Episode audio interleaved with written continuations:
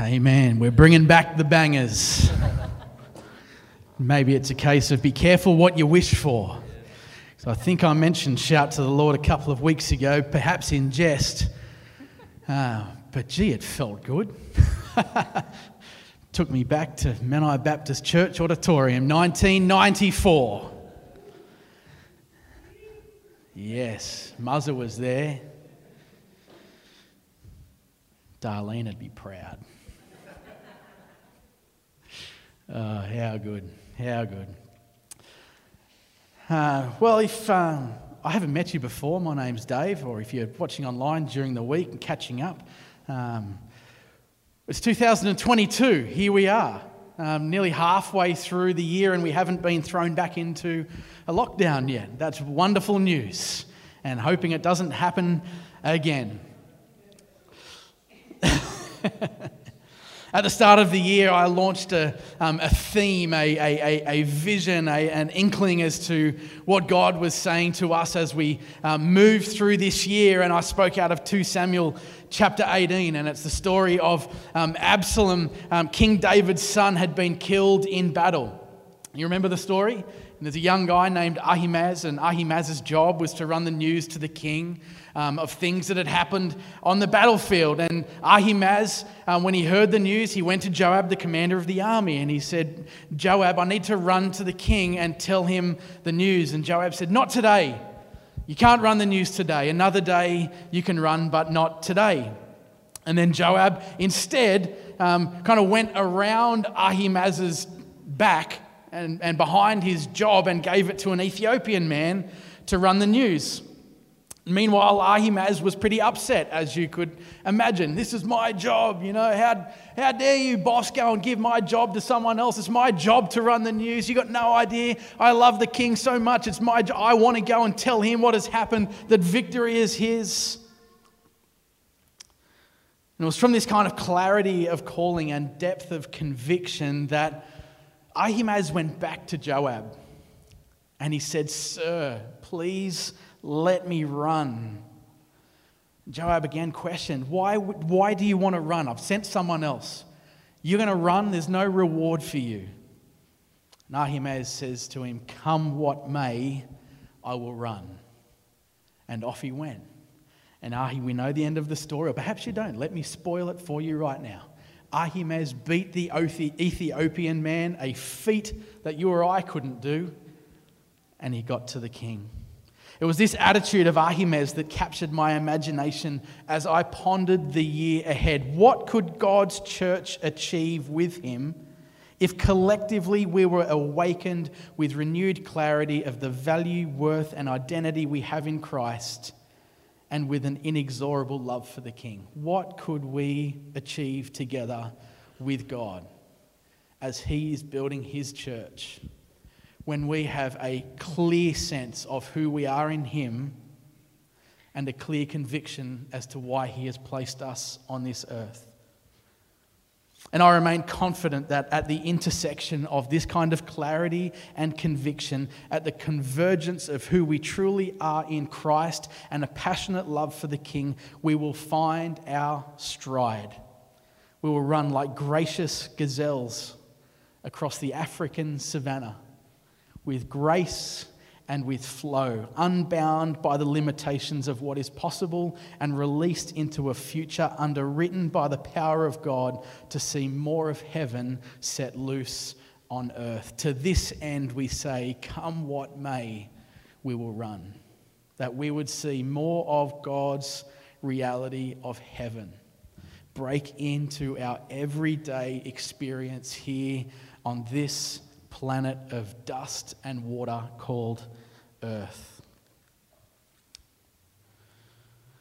So that's a catch up if you haven't been with us on where we're going this year. Come what may, we will run. Well, as I said earlier, and as you're well aware now, we are uh, two weeks away from the Run to Restore, which for me next weekend marks the anniversary of the last time I ran more than across the road to get some lunch. I don't think I've been on the trot since then, and I'm not going to be either. I did it last year. It's Elisa's turn as my excuse this time around. Um, she can run and I'll just cook the sausages or something like this. Um, but one of my favourite parts of the run to restore is reaching the outposts um, that are set out at regular intervals. Uh, mostly um, manned by encouraging humans and much needed water along the way. I mean, in technical or at least historic terms, these outposts, these markers or indicators are called milestones. Uh, although, since the metrication of Australia in 1971, we should be calling them kilometre stones, but nonetheless, the name has stuck. They're called milestones.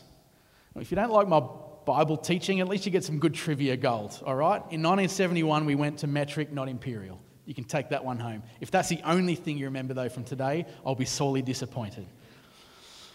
Milestones were an ancient invention that were usually stone pillars called obelisks, and they were often shaped something like this. Here is one I prepared earlier. And they were positioned along sides of roadways, typically, and I bet you would never have guessed, set out one mile apart. Their function, just like the ones you'll see on the weekend uh, in the Run to Restore, is to help you know how far you've come in your journey. You know, you're plodding along and the sweat's building and you're getting a little bit tired and you get to that point, oh, great, I've done a kilometre. Off you go, you get to the next one, oh, two, three, four, you start getting a little bit encouraged. I'm halfway there, five, I can turn around and get back. And on the way back, there's six, there's seven, and there's there an indication of how far we have come in our journey. In my experience, though, reaching a milestone marker is more than giving feedback on how far you've run. Reaching a milestone on a run, or even if you've been driving a long drive on a road trip and you see how many kilometres there are to go, it does something deeper than providing information on distance only. I mean, after all, the number is just a number. Oh, cool, one. I've reached one. Great. One is a number. I'm harvesting some information that I've gone one kilometre. Two, I'm harvesting information I've reached two kilometres. It's what the number does, though, and what it represents that has the greatest impact.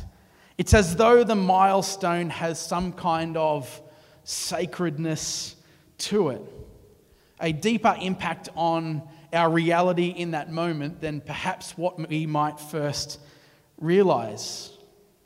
And if I place myself mentally at one of those points, if I'm on, on a run and I get to kilometer number three, and if I was to stop at that number three marker rather than just running past and thinking, great, I'm at kilometer number three, if I was actually to pause and to think about what's happening in that moment, pause to feel what my body feels, to observe the state of my heart and my mind, I notice that reaching a milestone actually energizes me.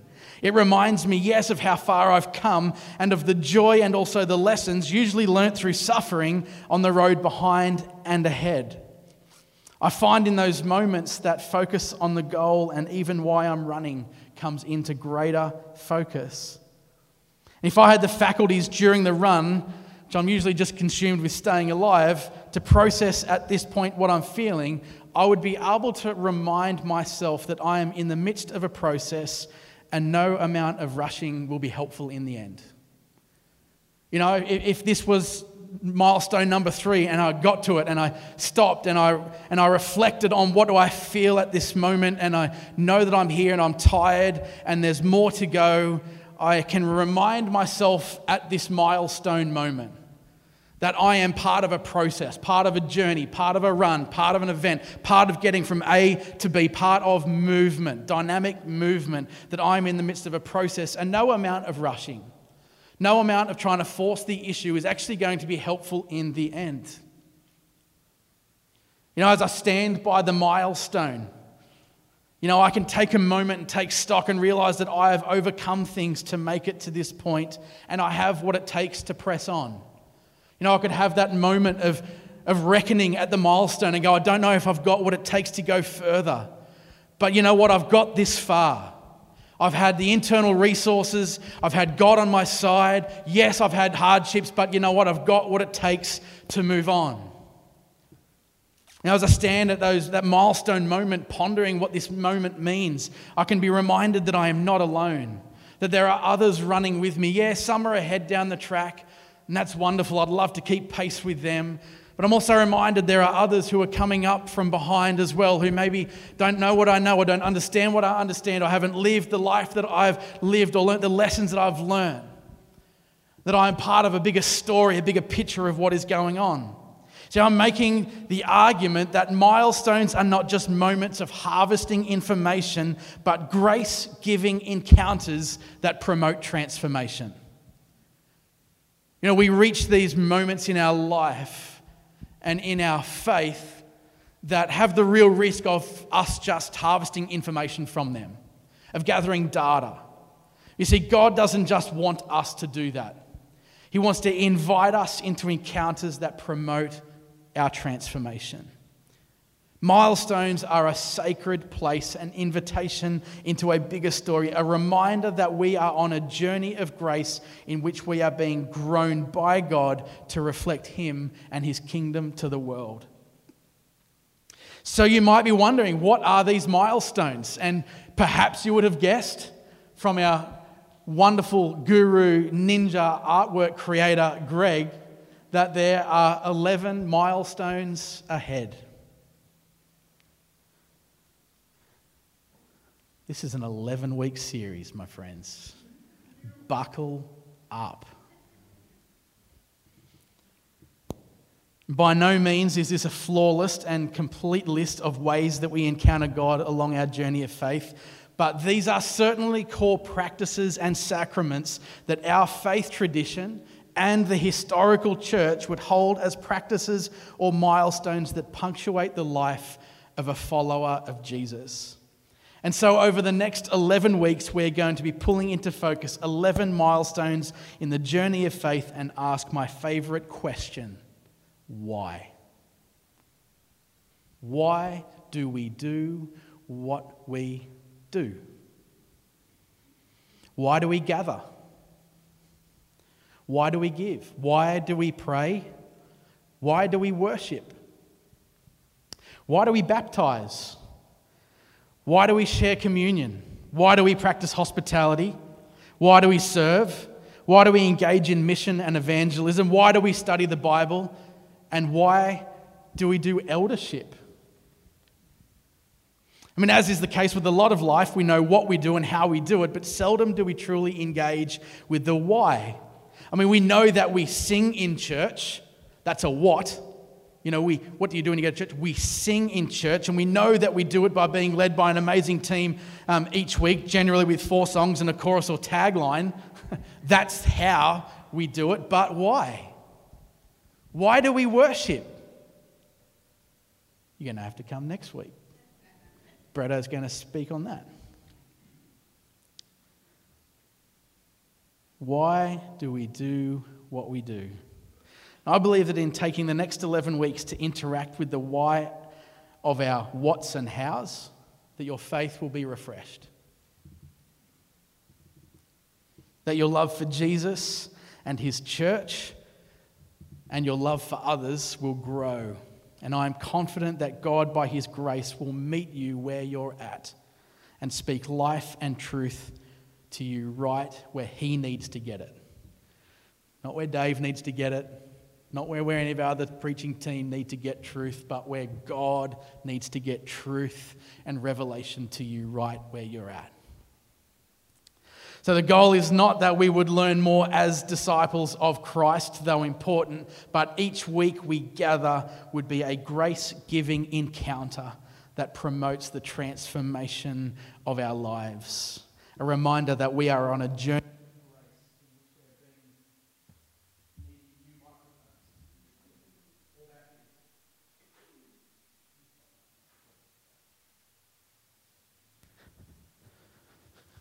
A reminder that we are on a journey of grace in which we are being grown by God to reflect Him and His kingdom to the world. So, we are going to journey through those 11 milestones together, and I hope that you look forward to it. Um, I am, because asking the question why often unlocks things that are unseen. This morning I'm going to speak, hopefully briefly, to why we gather. But before we do, let me pray. Father, we thank you that this is an incredible journey of faith that you invite us into. Father, a, a journey that begins with our brokenness and ends with our resurrection. Father, a journey that we know still as we go each day is imperfect. But Father, one that we know you meet us in every day by your grace to help us, to lead us, to guide us, and to change us more into the likeness of your Son, Jesus.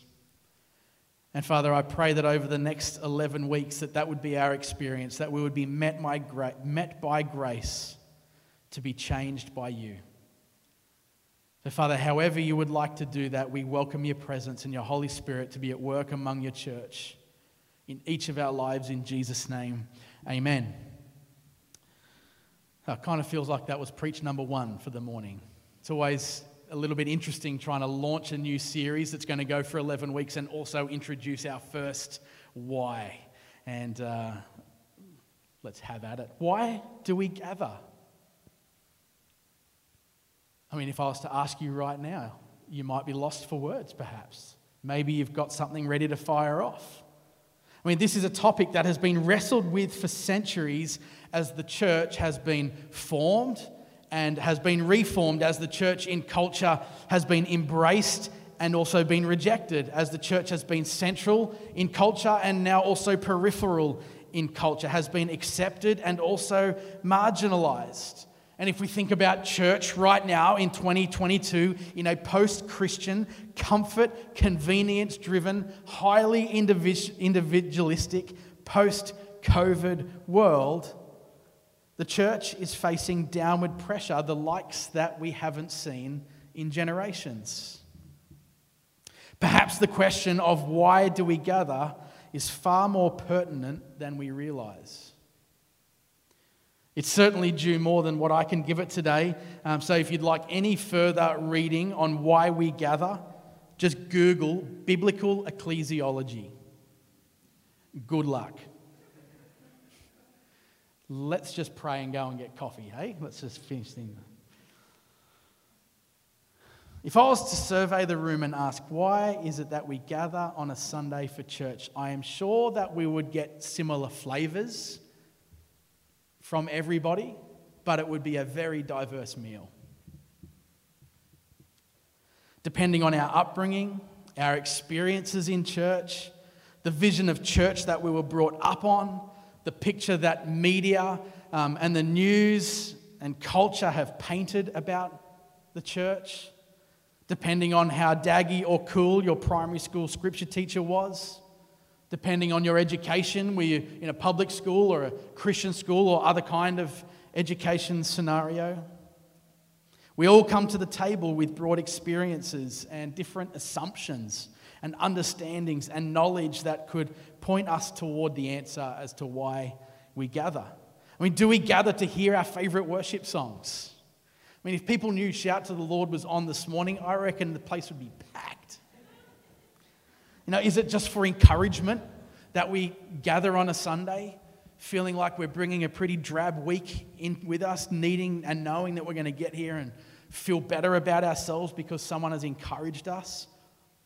Is it to serve others? You know, is why we gather to um, serve one another? Is it to hear our favorite Bible stories or preacher?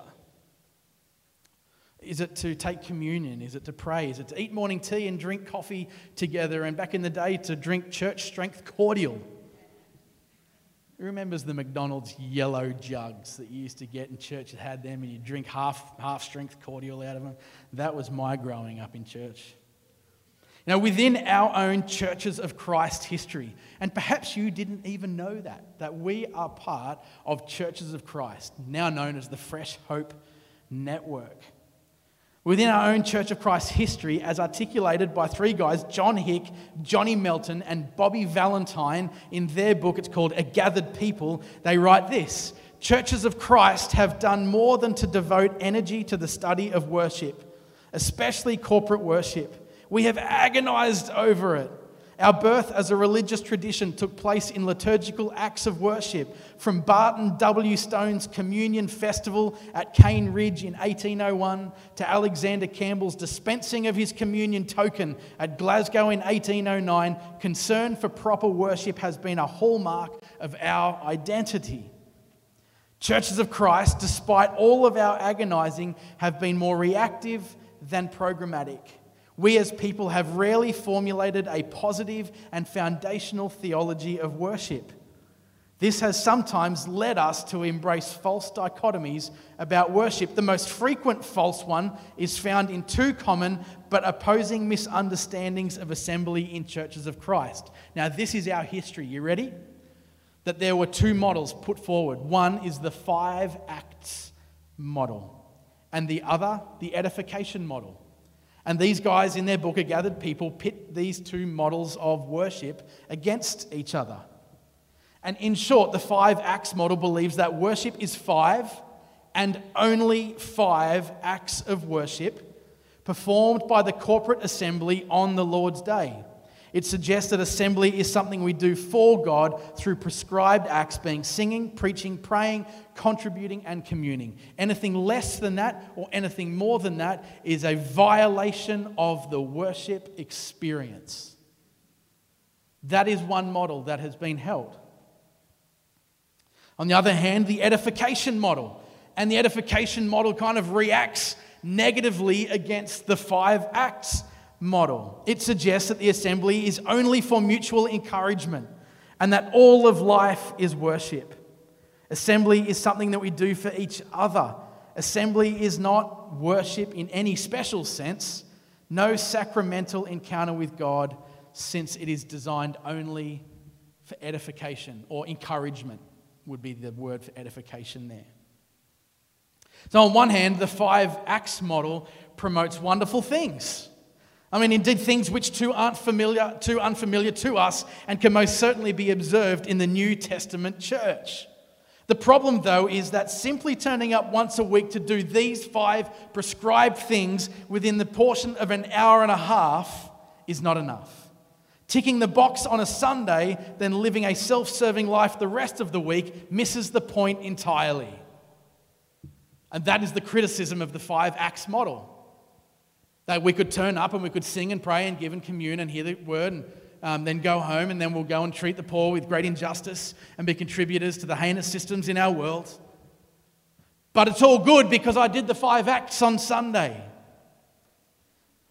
I mean, the edification model also has a bit of a tasty vibe. We gather for the locker room experience to, to rally each other, to sing the team song, to get fired up, to slap each other on the back and tell each other we're awesome, everything is awesome. We'll leave that to the Pentecostals. I shouldn't say that. And then go and have a mad worship session alone, mowing the lawn, listening to Hillsong's latest album. Johnny, Johnny, and Bobby say of both of these models the five acts model and the edification model. Both positions are reductionistic as they overstate their cases. Scripture in both Testaments affirms that all of life is to be lived out before God as worship. Everything we do should honor the God of glory. Yet, the assembly, the gathering of God's people, what you and I do each and every week, well, I do it. Sometimes you do it every two weeks and every three weeks, and that is completely fine. I'll let the Lord speak to you accordingly. But they say that what we do each and every Sunday on the day of assembly, on the Lord's day, is a sacramental encounter with God. It is an edifying, enriching mediation and enjoyment of the gracious presence of the triune God. That this is a milestone moment in our lives. It's not a transactional information data gathering moment where we walk into church to take assessment of the data oh, I liked that song, or I didn't like that, or I liked what they said, I didn't like that. The coffee was this, the coffee was that. It's not about harvesting information, but whenever we gather, we gather in a milestone moment where the Lord leads us into a place of transformation, where we take stock of who we are and whose we are and how great He is. And we are invited into the enjoyment of the gracious presence of the triune God. I mean, let this sink in. As we have sung songs and as we will sing again, I mean, indeed, as we sit right here in this very moment, with the very next breath that you are about to draw, this is a sacred moment, gathered in the very presence of God who takes great delight in you. And the invitation for us to take great delight in Him. We are not just here to tick a box of doing church, nor just to feel great that we're not alone as we gather the triune God, creator of heaven and earth, present as Father, Spirit, Son, and as Father, Son, and Holy Spirit are graciously present to enjoy us and be enjoyed. We gather because God is here. Emmanuel, God with us.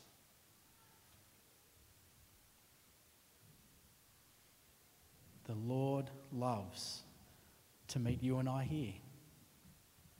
He's not confined by this building, but He loves it when we're here. It brings Him delight when His gathered, called out ones join together in his presence. And throughout Scripture, God has met with his gathered people in Exodus. Exodus 19 to 24. Five entire chapters is the account of Israel gathered at Mount Sinai, where God met with Moses and delivered the commandments says in Exodus 19:4, "You yourselves have seen what I did to the Egyptians," recalling their leading out from Pharaoh's oppressive regime into the promised land and how they were led through the desert and they got to the Red Sea and the waters opened and then they closed and, and killed all the chariots and the horsemen, all the rest of it, and they went on their way. You yourselves have seen what I did to the Egyptians and how I bore you on eagle's wings and brought you to myself.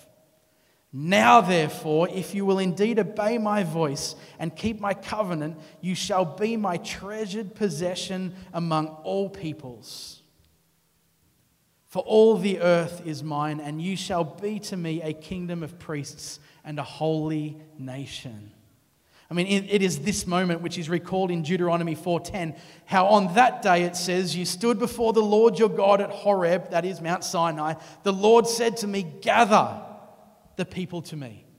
Gather the people to me. And may I, that I may let them hear my words, that they may learn to fear me all the days that they live on earth, and that they may teach their children so. I mean, time and time again, the resounding call of God to Moses was to gather the assembly, to bring the congregation together. I mean, David in the Psalms writes repeatedly drawing together, about drawing together the great congregation.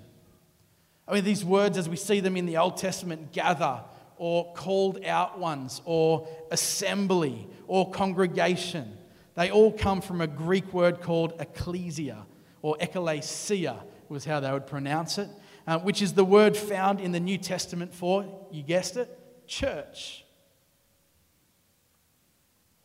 To gather to be a congregation, to be assembly in the Old Testament is what we understand in the New Testament to be called church, a called out assembly, people who are gathered to God. You know, this is the language used at the birth of the church in Acts 2. I mean, the Holy Spirit had been poured out at Pentecost on who? The ecclesia, those who were gathered they were gathered together in the same place we read in Acts 2 1. In Acts chapter 2, verse 6, there were devout men from every nation, and at the sound, as in the sound of the Holy Spirit being poured out, a great ecclesia came together. a great gathering came together. At this time, Peter preaches a red hot, spirit filled sermon declaring the gospel to all in earshot and concludes by asking, What then shall we do? If here we are as a gathered people, born by the Holy Spirit in this moment, and the church at that time was spilling out onto the streets, you know, power came upon them. And Peter preached the word, preached the gospel, and 3,000 added to the number that day. The church was overflowing and spilling, and then they asked, What shall we do of all of this? What shall we do with the beginnings of this gathering called church? Peter says, Repent and be baptized, every one of you, in the name of Jesus Christ for the forgiveness of your sins, and you will receive the gift of the Holy Spirit. For the promise is for you and for your children, and for all who are far off, everyone who the Lord God calls to himself, ecclesia, everyone who the Lord gathers. And with many other words, he bore witness and continued to exhort them, saying, Save yourselves from this crooked generation. So that those who received his word were baptized and were added to that day about 3,000 souls, and the church was born.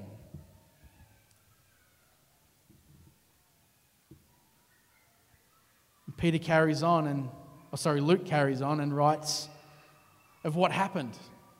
And they devoted themselves to the apostles' teaching and the fellowship. They devoted themselves to the gathering of God's people. They devoted themselves to the assembly. They devoted themselves to the Lord on the Lord's day. They devoted themselves to fellowship and to the breaking of bread and to prayers. And awe came upon every soul, and many wonders and signs were being done through the apostles and all who believed were together, ecclesia, assembled together, had all things in common, and they were selling their possessions and belongings and distributing the proceeds to all as they had need. I mean, this would have been the foundation of the five acts model. You know, they're all listed within here.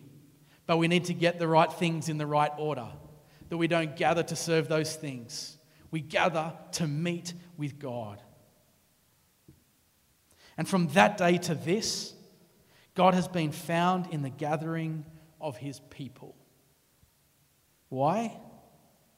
I mean, is it because nor he or they had anything better to do? I mean, I love you all lots, but I could think of a lot of other places that I could spend my Sunday mornings. And perhaps you probably could too. It wasn't because of God didn't have anything better to do or because the church didn't have other things to go on within their lives.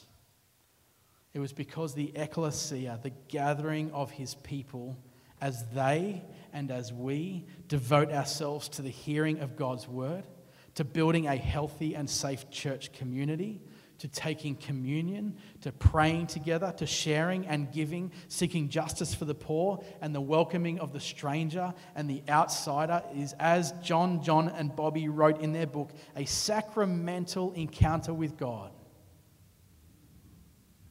An edifying, enriching mediation and enjoyment of the gracious presence of the triune God. That when we meet, we breathe deeply of the presence of God.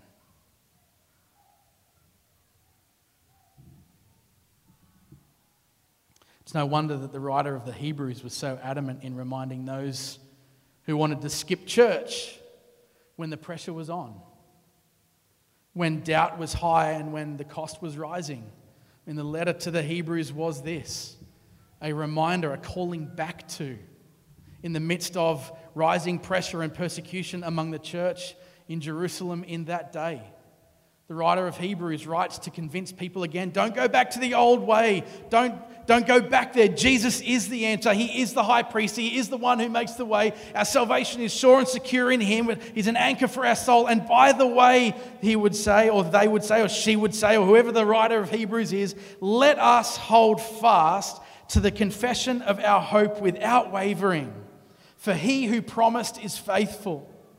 And let us consider how we can stir one another up to love and good works, not neglecting to meet together, as some are in the habit of doing, but encouraging one another all the more as you see the day drawing near.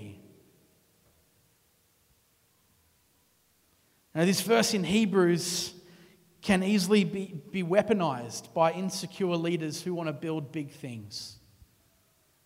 And in my study this week, I listened to podcasts and I read essays and I read blog posts. And I saw that very thing and it broke my heart. That even coming out of COVID, where people have been tucked away at home, uh, isolating, who have been following directives from health and government for the safety of uh, our community and the well being of our neighbours and our families, holding this verse over their churches as a way to make them be there. God's vision for his church is so much more than feeding the pride of people who want to build big things. In fact, that's not his vision at all, and it never, ever has been. See, gathering is not about us. It's not about you and it's not about me. It's about Jesus.